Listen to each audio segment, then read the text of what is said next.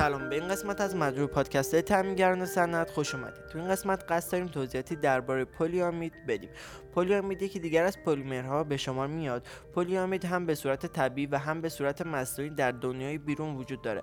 اما آنچه که برای ما مورد استفاده و مهم است پلیامید صنعتی می باشد پلیامید یک ابرمولکول با زنجیره آمیدی است که طی مراحل پلیمریزاسیون تولید می شود البته ترکیب های آرامید پلی و نایلون هم در این محصول یافت می شود.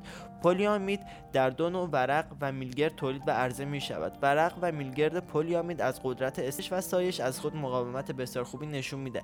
از مهمترین ویژگی های ورق و میلگرد پلیامید می‌تونیم به چند مورد اشاره کنیم.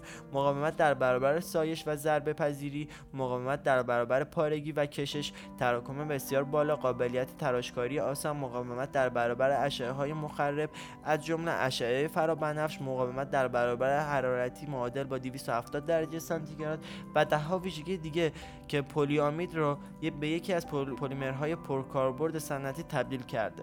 از مهمترین موارد استفاده از ورق و میلگرد پلیامید می‌تونیم به موارد زیر اشاره کنیم. مناسب ترین گزینه برای جایگزین کردن قطعات فولادی به دلیل ضریب سکاک بسیار مناسب. کاربرد در صنعت الکترونیک، پتروشیمی، نیروگاه ها، جایگاه ها و مخازن سوختی مناسب برای استفاده در قطعات ریل دار و همچنین چرخ دنده های صنعتی.